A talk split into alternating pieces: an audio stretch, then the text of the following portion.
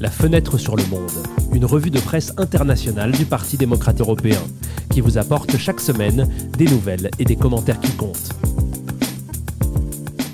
Bonjour et bienvenue dans ce douzième épisode de la deuxième saison de Fenêtre sur le Monde. Nous sommes le vendredi 11 novembre et dans ce podcast, nous allons entendre les meilleurs éditoriaux d'Europe et du monde sur la COP27 sur le changement climatique, sur l'achat de Twitter par Elon Musk et sur le résultat des élections américaines de mi-mandat. Commençons tout de suite par la première série d'éditoriaux.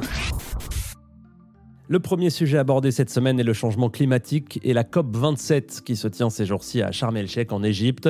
La COP est la conférence des Nations Unies sur le changement climatique à laquelle participent plus de 90 chefs d'État et environ 190 représentants du monde entier. Le sommet a lieu chaque année depuis 1995. Nous commençons par l'article de Nieves Rey, chroniqueuse du journal espagnol El Diario.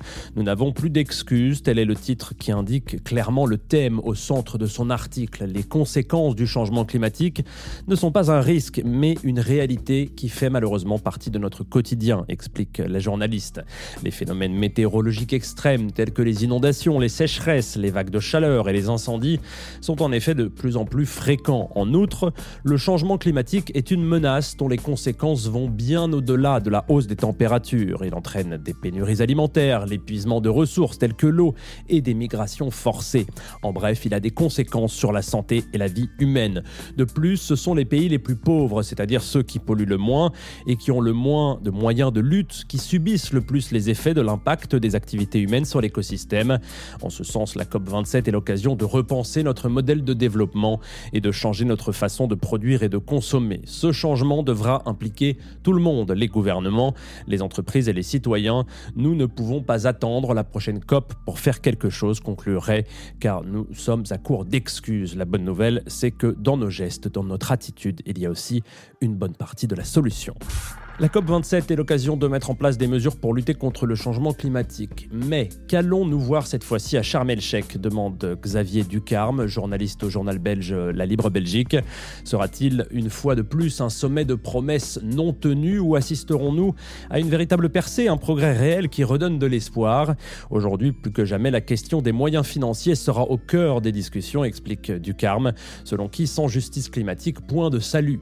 Comme indiqué précédemment, ce sont les pays du tiers-monde les moins polluants qui souffrent le plus des émissions produites par les pays développés, un fait que les gouvernements des pays développés connaissent depuis longtemps. En fait, écrit le chroniqueur, en 2009, les pays développés se sont engagés à fournir collectivement aux pays les plus pauvres 100 milliards de dollars par an pour les aider à s'adapter aux effets du réchauffement climatique et à poursuivre leur propre développement à faible émission de carbone. Une promesse réitérée l'année dernière à Glasgow, mais jamais tenue. Les fonds versés ont toujours été inférieurs à ce promis.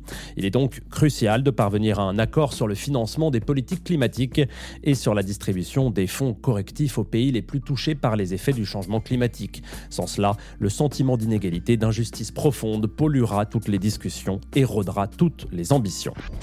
Les mesures financières en faveur des pays moins industrialisés sont également au centre du dernier éditorial sur le sujet, publié par le journal britannique The Times. L'éditorial anglo-saxon présente quelques données sur les dégâts du changement climatique. Depuis juin cette année, les les inondations au Pakistan ont fait quelques 1700 victimes et les dégâts sont estimés à 44 milliards de dollars selon un autre chiffre cité dans l'éditorial. On estime que le coût des dommages causés aux 55 pays les plus vulnérables pourrait atteindre 585 milliards de dollars par an d'ici à 2030. Il n'est donc pas surprenant que les pays les plus riches, les plus gros pollueurs, doivent payer les réparations pour ces dommages. Cependant, une compensation sous la forme d'un fonds mondial destiné à indemniser les pays les plus pauvres n'est pas la voie à suivre suivre, affirment les rédacteurs britanniques. Comment les pays éligibles au fonds de compensation seraient-ils décidés? Qui garantirait que cet argent irait effectivement aux personnes ayant subi des dommages au lieu de finir dans les budgets des États ou dans les poches des élites locales? En outre, la distribution de ces fonds serait soumise aux intérêts géopolitiques des pays contribuant au fonds. L'éditorial conclut que le succès ou l'échec de cette COP27 devrait peut-être être jugé sur la base d'un seul critère, la conclusion d'un accord viable, exemple des limitations susmentionnées sur la manière d'aider économiquement les pays les plus vulnérables.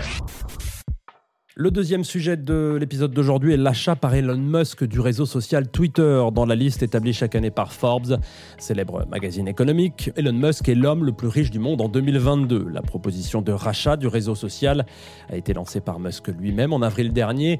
Après divers événements dont le retrait de son offre, le milliardaire sud-africain est revenu sur ses pas et le 27 octobre, il est officiellement devenu le nouveau PDG de Twitter. L'éditorial par lequel nous allons commencer à aborder ce sujet est celui de Marta Perrano, chroniqueuse du journal espagnol El País. Dans son article, Madame Perrano s'interroge sur les motivations profondes de la décision d'Elon Musk d'acheter Twitter. Le journaliste espagnol compare le rachat du réseau social à l'achat du Washington Post par Jeff Bezos, le multimilliardaire qui dirige Amazon.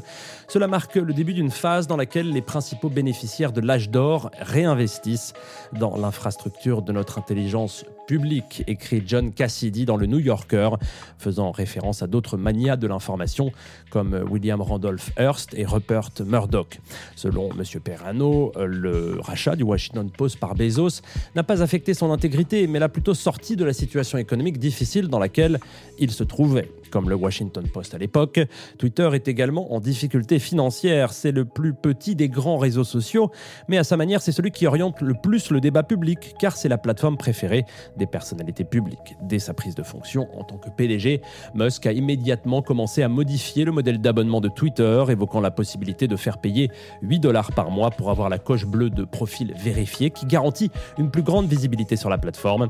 Selon Musk, le Twitter a un potentiel inexploité, peut-être, conclut le chroniqueur, le véritable objectif de Musk est-il d'intégrer Twitter à toute une autre série d'autres services, dont certains sont fournis par des entreprises qu'il a lui-même fondées comme PayPal, euh, pour faire des achats sur Internet, pouvoir recevoir et passer des appels, et utiliser d'autres services de n'importe où sans payer pour les transactions ou le change.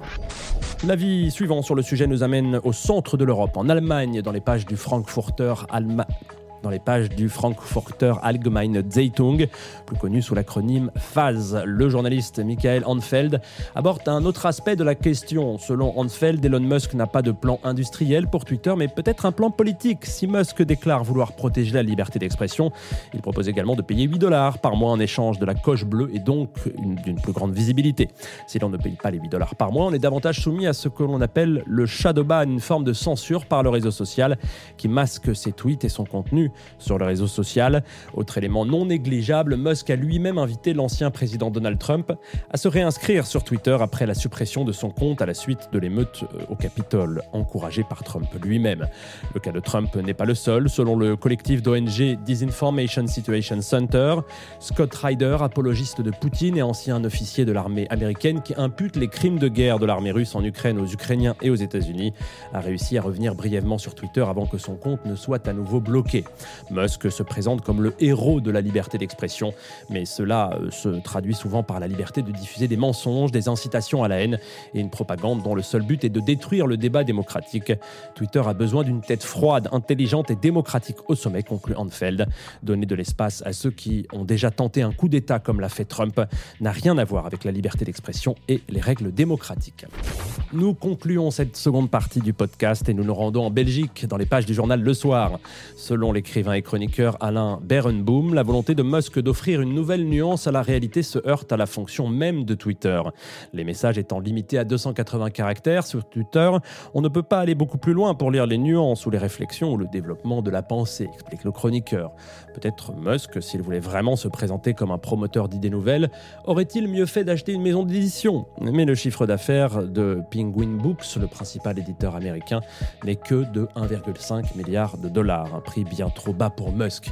Mais plus qu'un éditeur, Musk semble vouloir promouvoir à travers son réseau social les auteurs dont personne d'autre ne veut.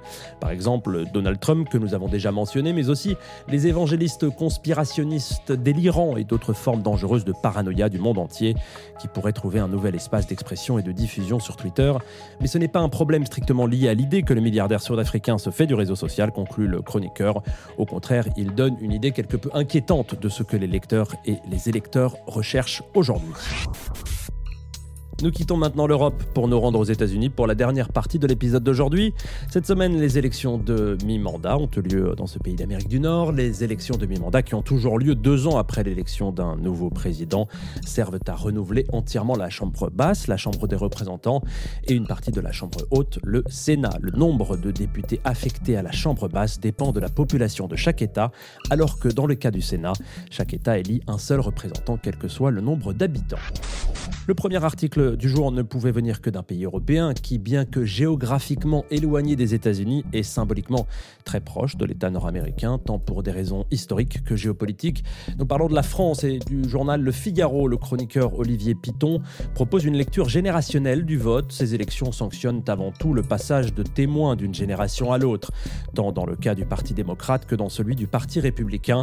Dans les rangs des démocrates en Californie, Maxwell Alejandro Frost, né en 1997, a été élu à la Chambre dans le Massachusetts. Maura Hillet, première femme ouvertement homosexuelle à siéger au Congrès, a été élue. On peut en dire autant des républicains. Sarah Huckabee et Cathy Britt sont devenues les premières femmes gouverneurs de leur État, respectivement l'Arkansas et l'Alabama. Si nous examinons euh, les gouverneurs des États, Wes Moore est devenu euh, le troisième gouverneur noir de l'histoire des États-Unis, mais aussi le premier noir de l'État du Maryland. En poursuivant dans la même veine de renouvellement générationnel, on ne peut pas ne pas considérer l'influence de l'ancien président Donald Trump qui a soutenu plusieurs candidatures du Parti républicain, également en vue de son éventuelle réélection. Dans deux ans, l'article poursuivant sur la ligne du changement générationnel défini en ouverture souligne que de nombreux candidats soutenus par Trump ont été battus, notamment dans des États clés, et il semble aussi y avoir un rival républicain pour Trump qui émerge, Ron DeSantis. DeSantis a en effet gagné en Floride et n'a que 44 ans contre 76 pour l'ancien président. Il s'impose désormais comme le grand rival de Donald Trump. Le deuxième éditorial sur le thème des élections américaines de mi-mandat nous amène dans un pays anglophone en Europe, le Royaume-Uni, et dans les pages du journal The Guardian. Pour Matthew Iglesias, les élections au Congrès américain présentent encore de nombreux inconnus, notamment la question cruciale de savoir qui conservera la majorité au Sénat.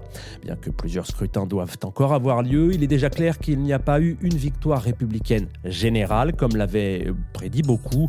Habituellement, le parti du président en exercice sort grand perdant des élections de mi-mandat. Le résultat du vote montre qu'il en a été de même cette fois-ci, mais dans une mesure nettement moindre que lors des autres élections de mi-mandat. En l'occurrence, il semble que les démocrates aient eu raison de mettre en avant leur politique pro-avortement. L'accès à l'avortement avait en effet été garanti au niveau fédéral par un arrêt historique de la Cour suprême en 1973. Cette décision a toutefois été annulée en juin dernier, laissant le soin à chaque État de décider de restreindre ou non l'accès à l'avortement. Selon Iglesias, cela aurait ironiquement également conduit à la victoire de Ron DeSantis dans l'État de Floride.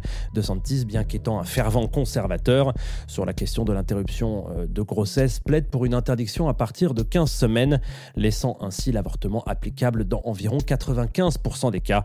En définitive, pour le chroniqueur britannique, le résultat témoigne de l'habileté tactique déployée par le Parti démocrate américain. Le dernier avis euh, sur le sujet provient du pays directement concerné par ce vote, les États-Unis. La journaliste du New York Times, Michelle Goldberg, estime également que l'annulation de l'accès au droit à l'avortement a joué un rôle clé dans cette élection. En matière de choix reproductifs, les républicains sont déconnectés des valeurs d'une partie importante de l'électorat, affirme la journaliste, parlant également de l'électorat républicain. C'est une raison supplémentaire qui pourrait expliquer le mauvais résultat des républicains en général, mais qui concerne aussi le résultat positif du républicain Ron DeSantis, comme nous le disions en Floride. Du point de vue des droits reproductifs, DeSantis s'est montré plus tolérant que de nombreux autres candidats de son propre parti. L'extrémisme est la plus grande histoire politique du pays, déclare Goldberg, jugeant les positions de plus en plus extrêmes des républicains, notamment en matière de droits civils. Elle conclut que cela a également aliéné de nombreux électeurs qui auraient normalement voté pour le Parti républicain. Les acolytes de Make America Great Again sont ceux qui sont enfermés dans une bulle convaincus par Fox News, les radios de droite, les médias sociaux et leur propre sentiment d'être dans leur bon droit, qu'ils sont les seuls véritables tribuns du peuple américain. En bref, selon la journaliste américaine, la tendance des extrémistes républicains à se considérer comme les seuls dépositaires de la volonté du peuple avec leur position extrême a éloigné des urnes de nombreux électeurs républicains plus modérés. Les gens veulent simplement que le cirque s'arrête. Voilà, c'est la fin de ce douzième épisode de la deuxième saison de Fenêtre sur le Monde. Nous vous remercions de nous suivre et nous vous donnons rendez-vous vendredi prochain, toujours avec les meilleurs éditoriaux d'Europe et du reste du monde. La rédaction de cette semaine a été réalisée par Daniele Ruzza et au micro, c'était Antoine Lheureux. À très vite.